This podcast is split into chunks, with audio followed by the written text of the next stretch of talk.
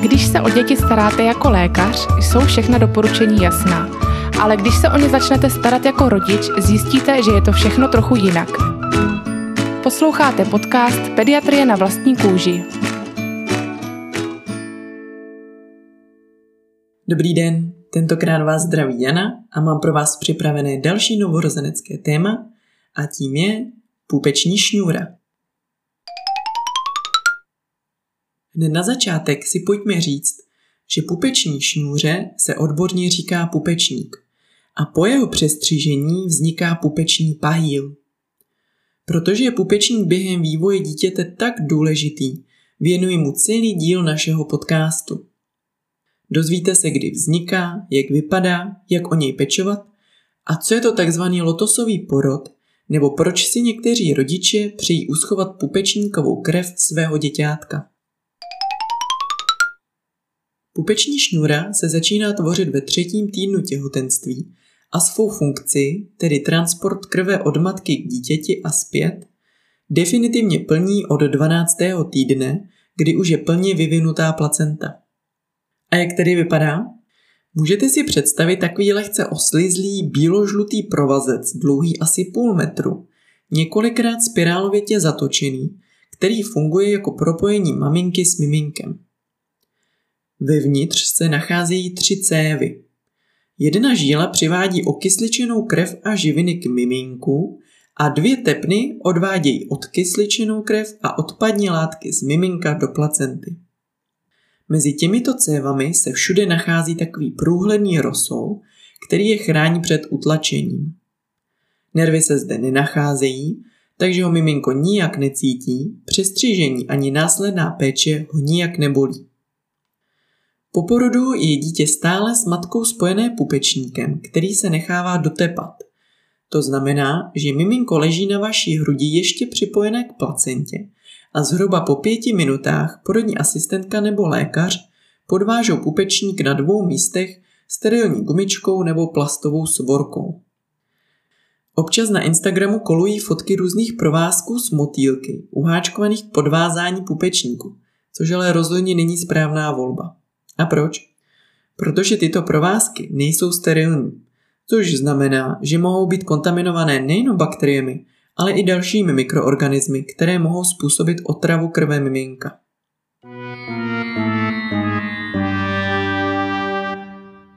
Pokud z jakéhokoliv důvodu není čas k dotepání, porodník může ručně krev z pupečníku vytlačit směrem k miminku, tomu se říká milking.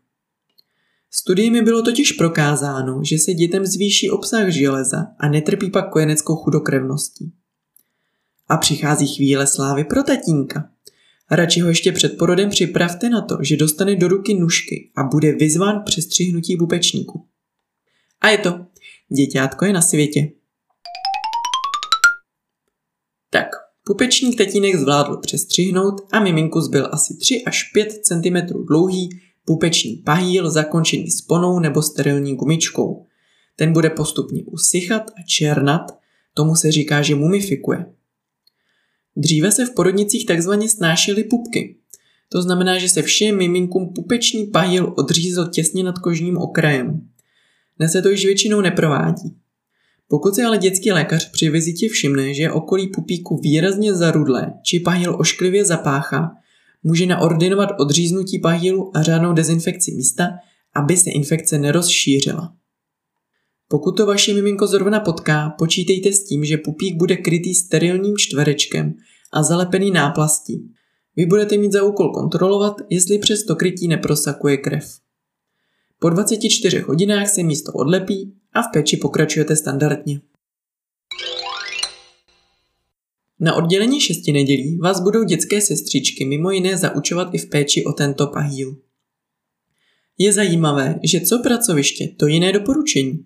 Třeba u nás v porodnici jsou tři oddělení pro donošené děti a na každém vás budou sestřičky učit něco jiného. Stále ještě nevyšly oficiální doporučení od České neonatologické společnosti, tak se není čemu divit, že je na problematiku více názorů. Ale obecně jsou takové dva hlavní směry.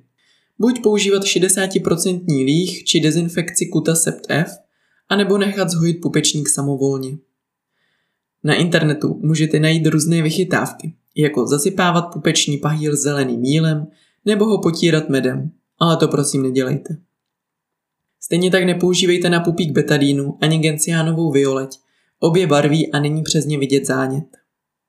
Podle odborníků z VHO a Americké pediatrické asociace je ve vyspělých státech při vysokém hygienickém standardu doporučováno nechat pupečníkový pahýl bez jakýchkoliv zásahů vyschnout. Maximálně při znečištění otřít pupečník vodou a mídlem. Řada studií také prokázala, že používání lihu prodlužuje dobu odpadnutí pupečníku v průměru o dva dny a nebylo zjištěno, že by u pupků čištěných jen vodou bylo více zánětů. Já vám teď povím, jaká péče dává největší smysl mně a co mám osobně vyzkoušené. Neznamená to ale, že je to jediný možný způsob.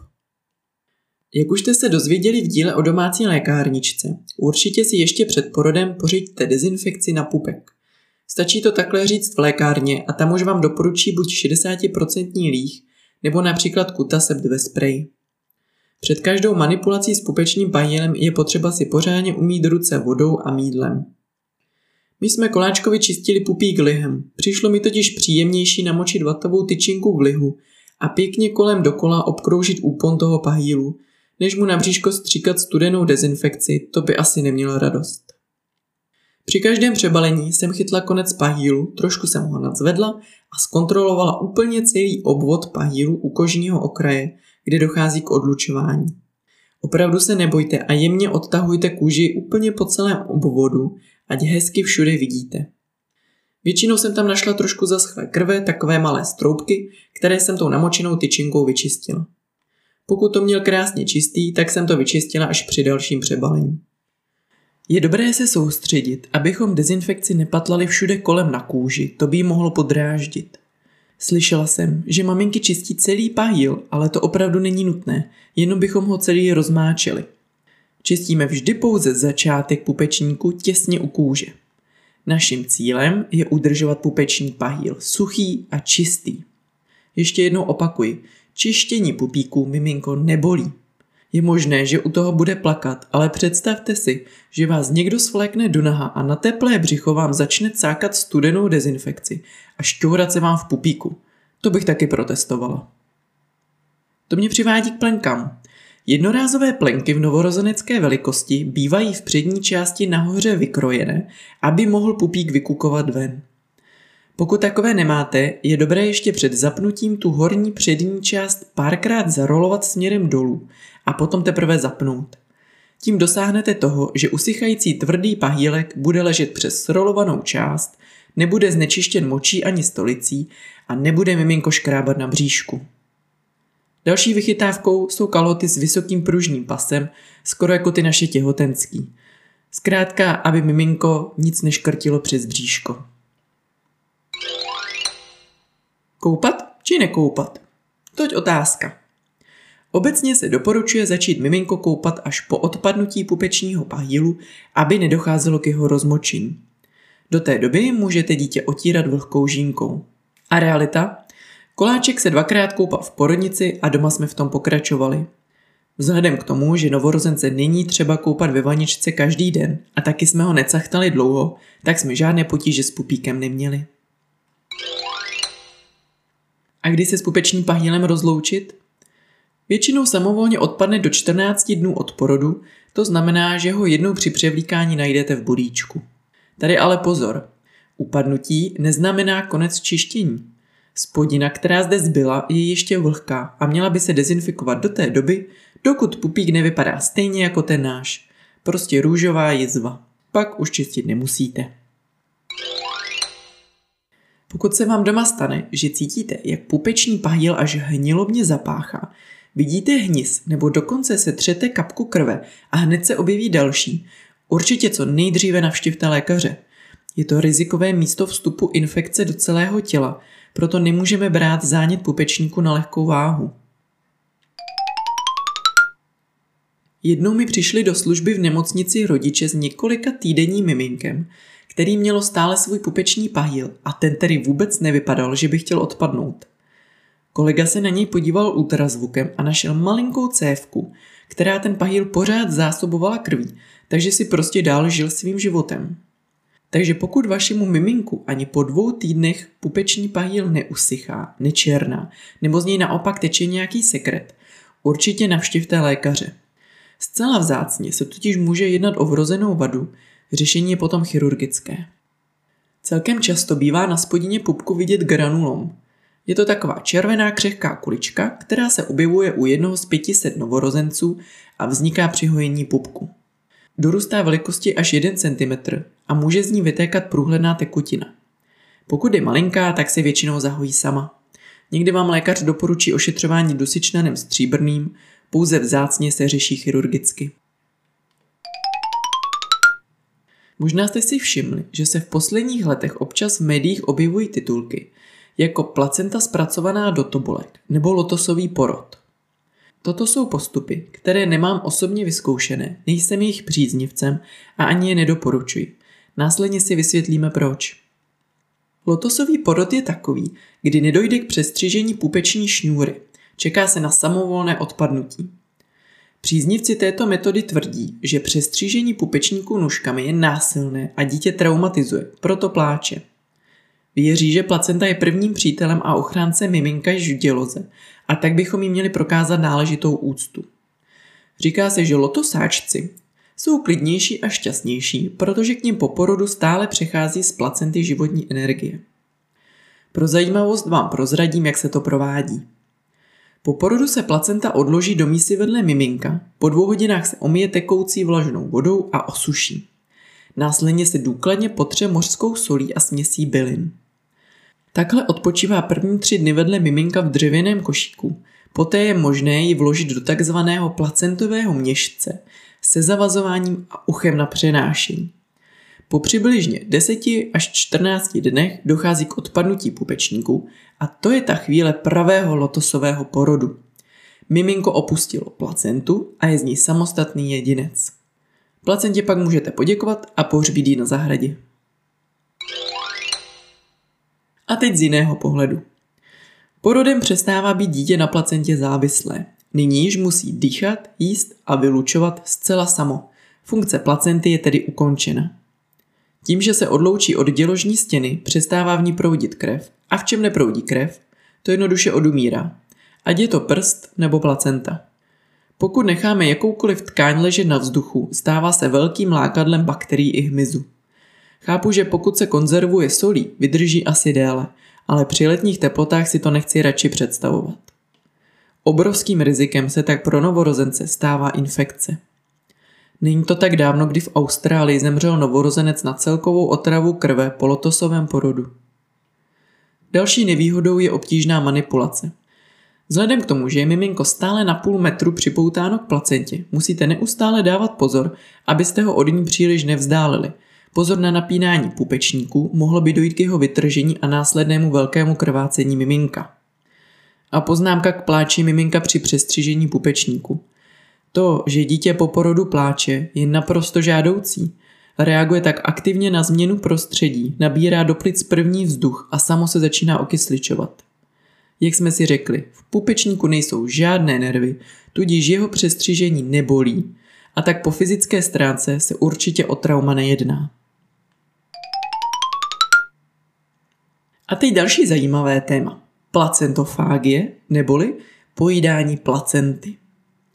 Příznivci věří, že pojídání vlastní placenty dokáže udržovat dobrou náladu a tedy vyhnout se poporodní depresi. Dále pomáhá hojit porodní poranění matky, doplňuje zásoby železa, navíc také podporuje větší produkci mléka. Třeba slavná americká mediální osobnost Kourtney Kardashian pověsila na svůj Instagram fotku svých placentových tobolek s titulkem Ňamka, placentové tobolky. Bez srandy, bude mě mrzet, až mi dojdou. Mění mi život. Ohledně způsobu konzumace existuje na internetu spousta receptů. Placentu můžete sníst syrovou, rozmixovanou s ovocem jako smoothie. Ale pokud jste gurmáni, tak můžete najít i recepty na pálivou placentu po australsku, lazáně, špagety nebo placentovou polévku. Pokud vám to nevyhovuje, existuje možnost nechat si zpracovat placentu do klasických želatinových kapslí. Pokud jste se rozhodli využít svoji placentu na maximum, zjistěte si ještě před porodem, zdali vám ji ve vaší porodnici vydají. Podle vnitřních předpisů většiny nemocnic se s placentou zachází jako s infekčním biologickým materiálem. Detailnímu rozboru placenty se věnovalo několik studií a jejich souhrn zní logicky. Jednou z funkcí placenty je chránit dítě před škodlivými látkami a tak může obsahovat těžké kovy, jako například kadmium nebo rtuť, ale může být kontaminována i bakteriemi a viry. Zkrátka neexistuje důkaz, že by pojídání placenty bylo jednoznačně prospěšné. Ale ve víře je síla, takže pokud budeme věřit, že díky placentovým tobolkám budeme více kojit, tak se to určitě podaří. Obzvlášť kojení je totiž na psychice dost závislý proces. A jako poslední téma dnešního podcastu je odběr pupečníkové krve. Už v 80. letech začaly vycházet první články o podobnosti této krve s kostním dření. Začalo se tedy přemýšlet o využití pupečníkové krve jako alternativy při transplantacích kostní dřeně.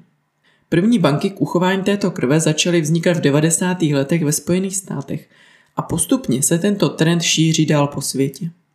Například v Indii mají jednu z deseti největších bank pupečníkové krve a skladují tam dokonce i krev menstruační. Už jsem se ale nedočetla, k čemu ji využívají. Pokud si budete přát odběr pupečníkové krve, kontaktujte nejdříve vámi vybranou tkáňovou banku a hlavně si to domluvte v porodnici, aby byli připraveni. Za odběr zaplatíte bance 20 až 30 tisíc a každý rok až 3 tisíce za uskladnění. A proč je krev z pupečníku a placenty tak úžasná? Obsahuje totiž miliony kmenových buněk, které ještě nejsou zcela specializované, nemají tedy ještě danou svoji přesnou úlohu a mohou se proměnit na buňky, které jsou zrovna potřeba. Toho se dá využít při léčbě rakoviny krve, jako je leukémie, po chemoterapii k nastartování vlastní krvetvorby nebo při některých imunitních chorobách. Problém však je, že většina těchto chorob je geneticky daná, takže nelze využít vlastní pupečníkovou krev. A i když se slibovaly velké věci při léčbě autismu nebo dětské mozkové obrny, zůstalo zatím u nepřesvědčivých studií. Takže pokud se nás někdo zeptá na názor, jestli si má nechat nebo nemá uschovat pupečníkovou krev, tak za nás zatím ne. Větší smysl má buď pupečníkovou krev darovat, anebo se v dospělosti přihlásit jako dobrovolný dárce kostní dřeně.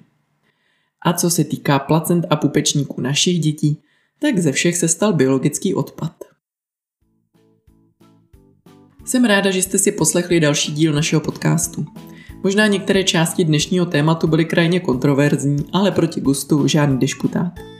Pokud vás něco zaujalo nebo naopak pohoršilo, klidně nám napište na náš Facebook či Instagram, budeme se těšit.